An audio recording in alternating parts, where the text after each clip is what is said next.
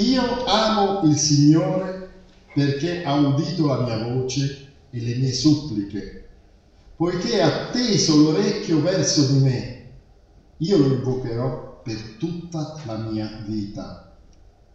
Ecco, mi è capitato spesso di sentire la testimonianza di persone, di varie persone, che hanno avvertito chiaramente nella loro esistenza, in un momento di difficoltà, di acu- acuto bisogno, l'intervento del Signore nella propria vita.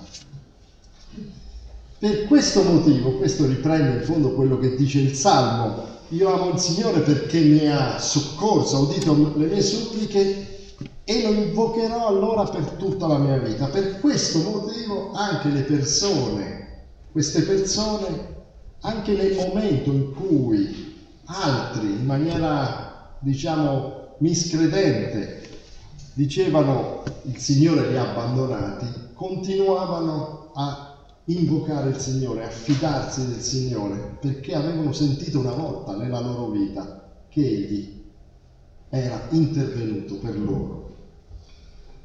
Non conta infatti se un giorno moriremo, se sappiamo che il Signore ci ha amati e ci ama.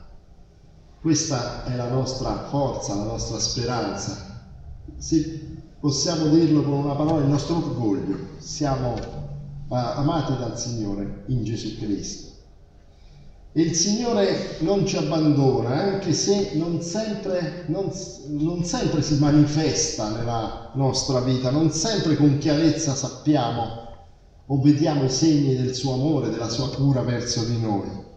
Però c'è un modo per apprezzare l'intervento del Signore, guardando indietro ad episodi della nostra esistenza, tutti possono scoprire una situazione, un pensiero, un incontro, un momento di salvataggio che ci dice che il nostro Signore è stato in azione per noi.